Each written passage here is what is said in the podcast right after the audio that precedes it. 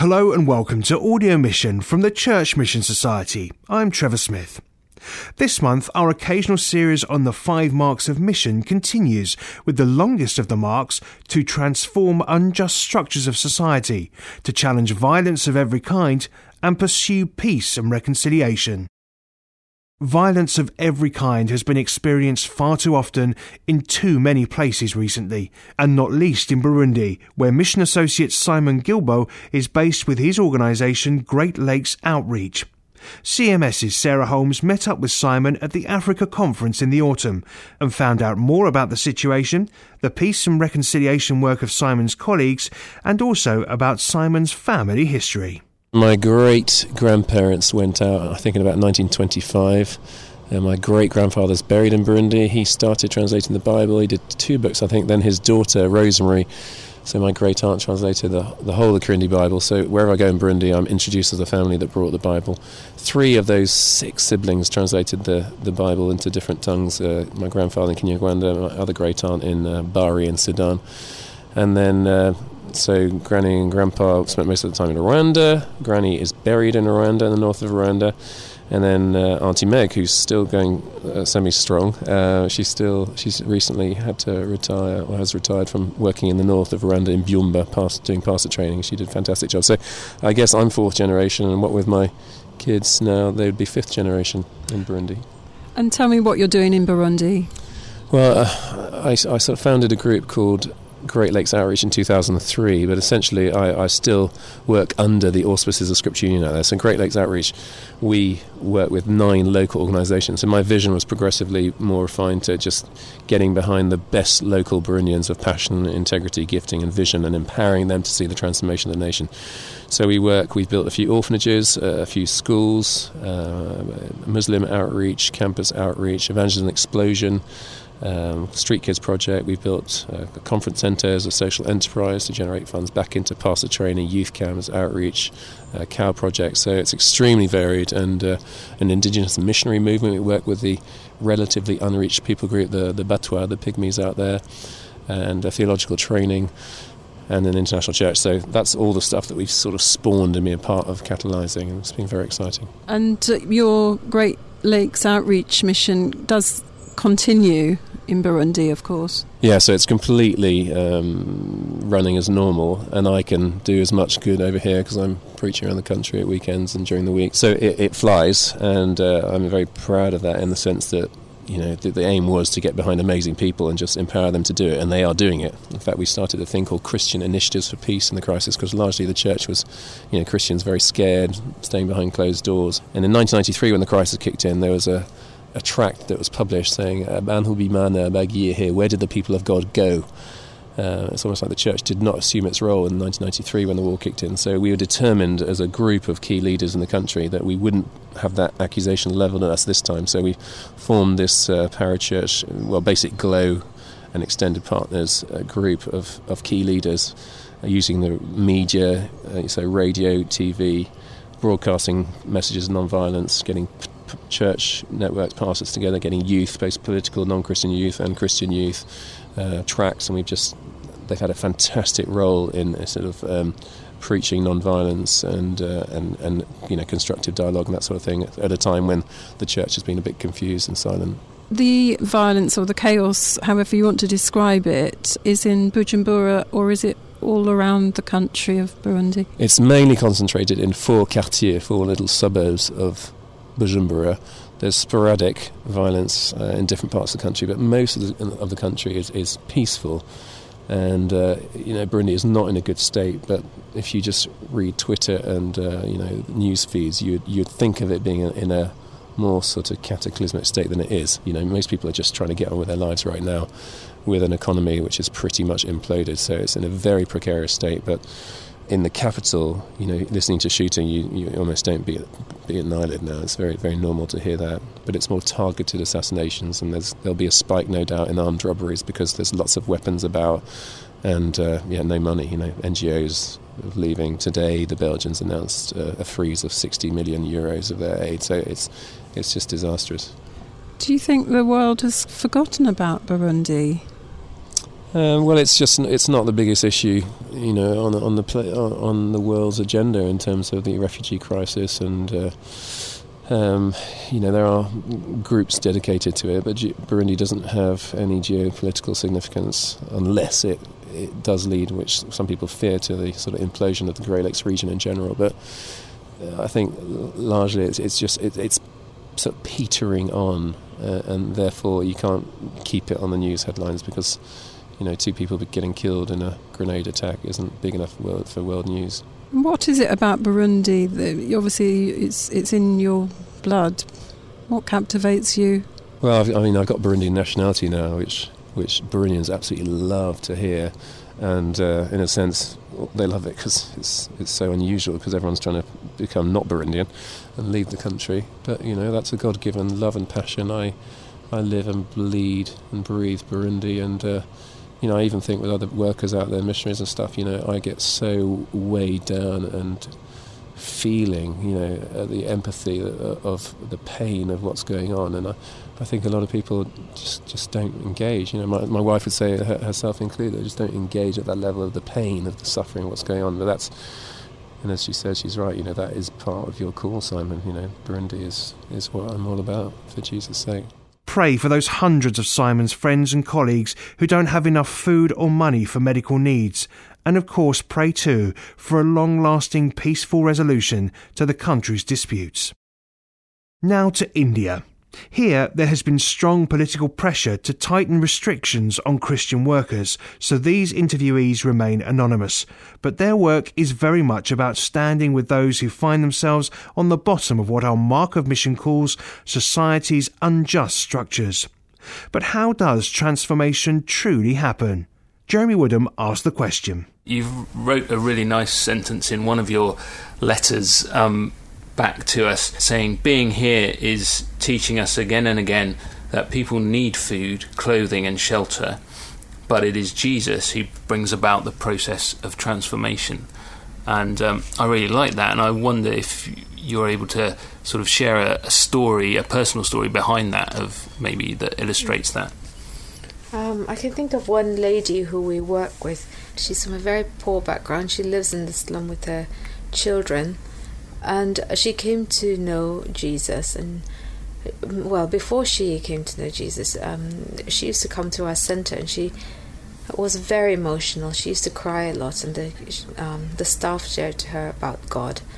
And yeah and she became began to know about the Bible and the stories there and came to know about Jesus.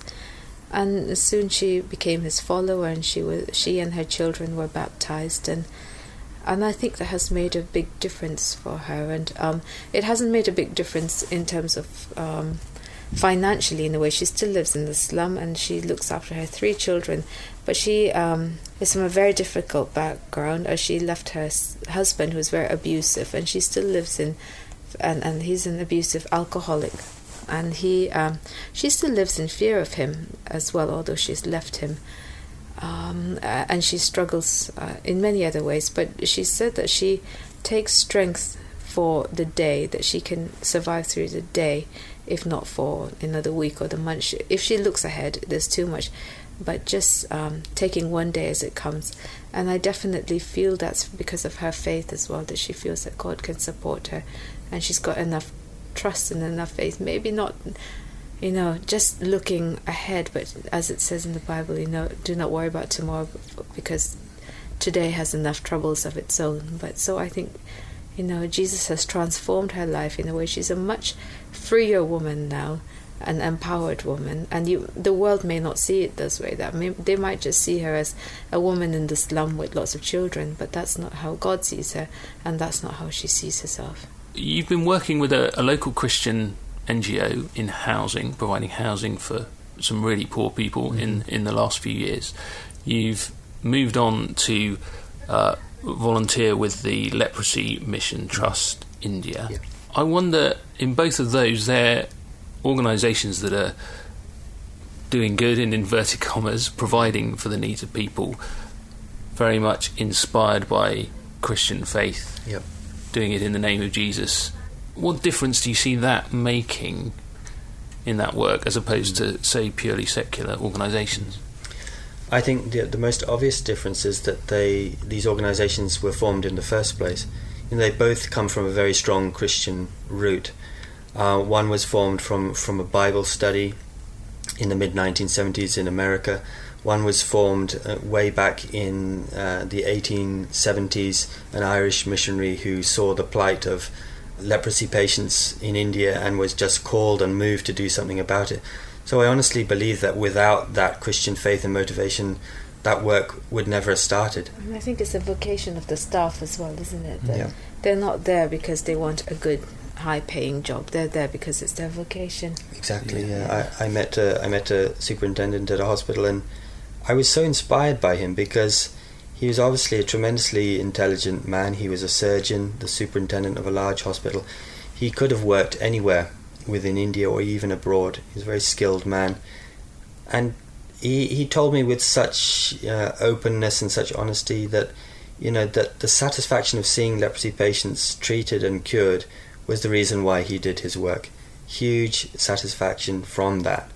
And his Christian faith was absolutely evident for all to see.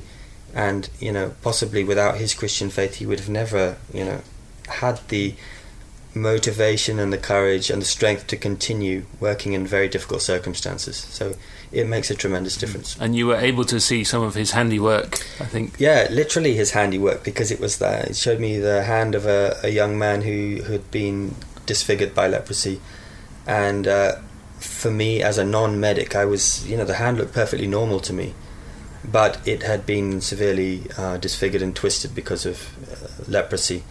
But uh, the skill of the surgeon had had treated it, and now this young man, uh, along with the, the treatment that he'd had would, would be able to leave the hospital and um, hopefully lead a normal life. Please pray for these mission partners as they continue to work with those left on the bottom of society in India, including campaigning to change laws which are still in place from colonial times and which discriminate against people with leprosy.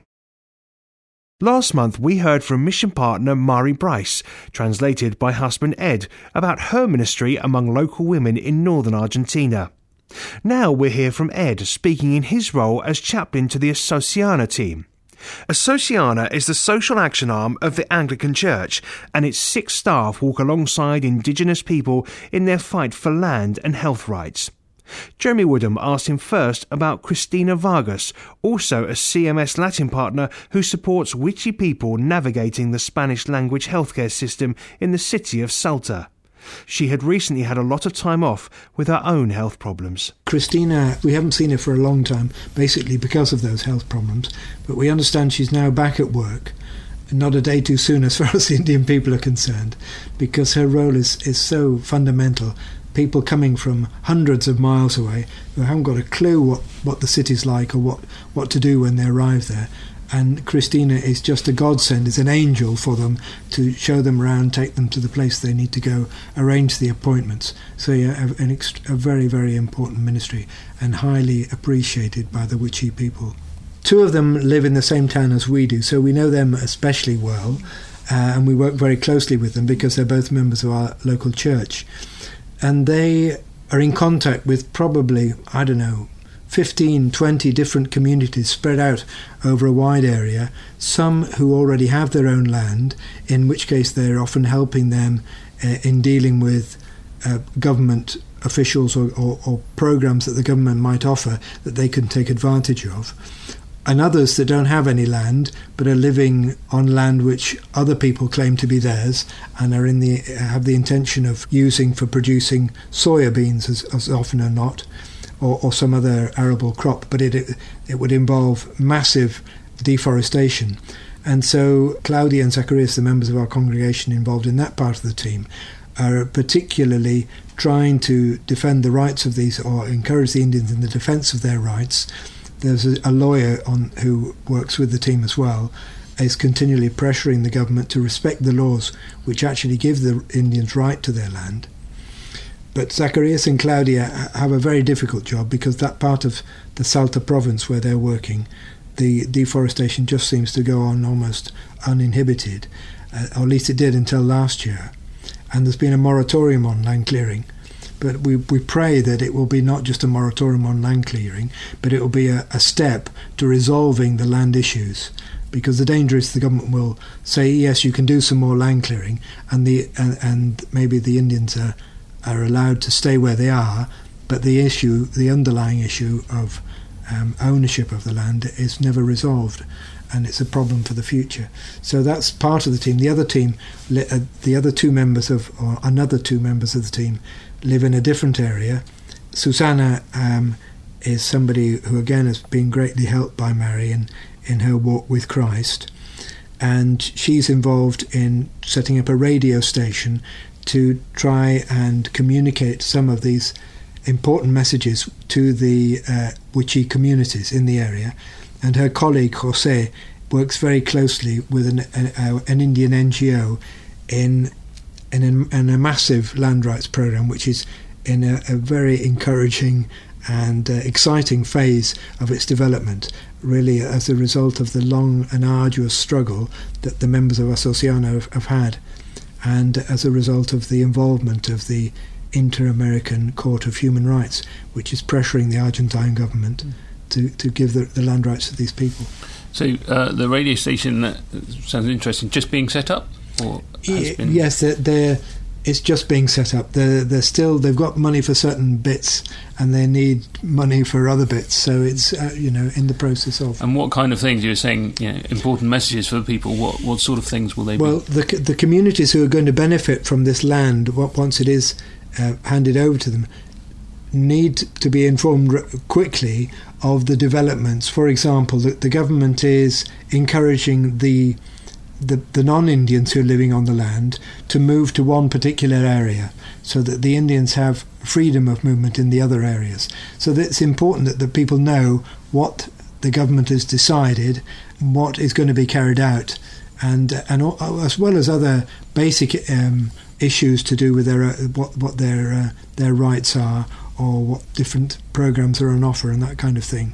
So it will be there will be a Christian input as well because many of the leaders in the non-government organisation, the Indian non-government organisation, are also important church leaders, not only in the Anglican Church but also in the uh, Assemblies of God Church, which uh, overlaps with the Anglican Church in many of the Indian communities, uh, and, and with whom there are excellent relationships. Ed Bryce with news of the Asociana team in northern Argentina. Let's pray for them all and particularly for that new radio station project to get fully off the ground and, well, into the air.